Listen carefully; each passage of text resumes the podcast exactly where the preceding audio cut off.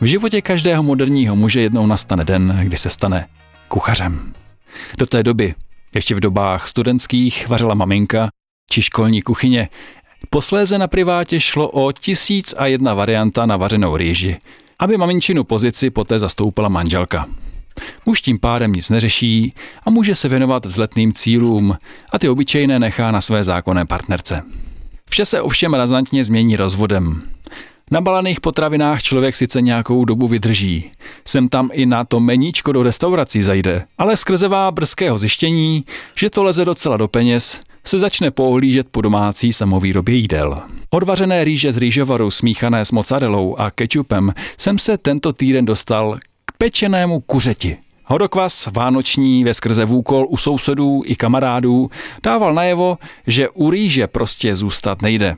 Kapra nejím a pečený kuře prý není vůbec těžký na výrobu. Kamarád sice tvrdil, že kuře stačí koupit a hodit do trouby. Tak úplně jsem mu neuvěřil a raději se doptal na podrobnosti u své kamarádky.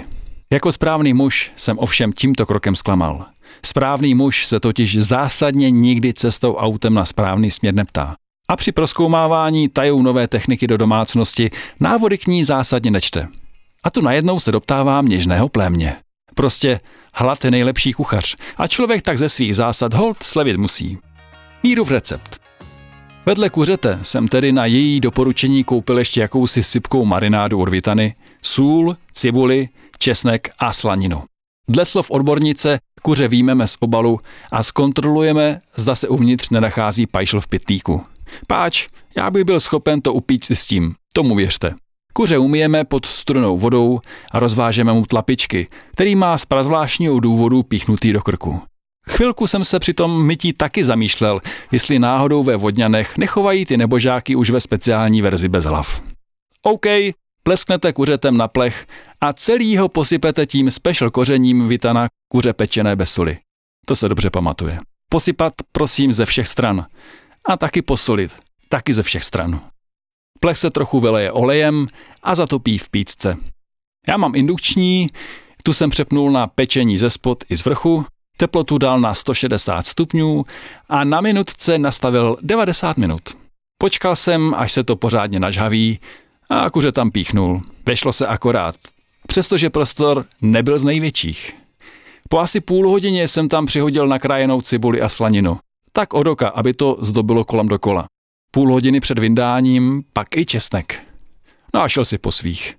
Mám teď vánoční maraton s klasickými filmy 60. a 90. let, tak byl konečně čas sledovat Arnolda, jestli to na té základně zase komplet vybílí, jako minulý rok, ale o tom až jindy.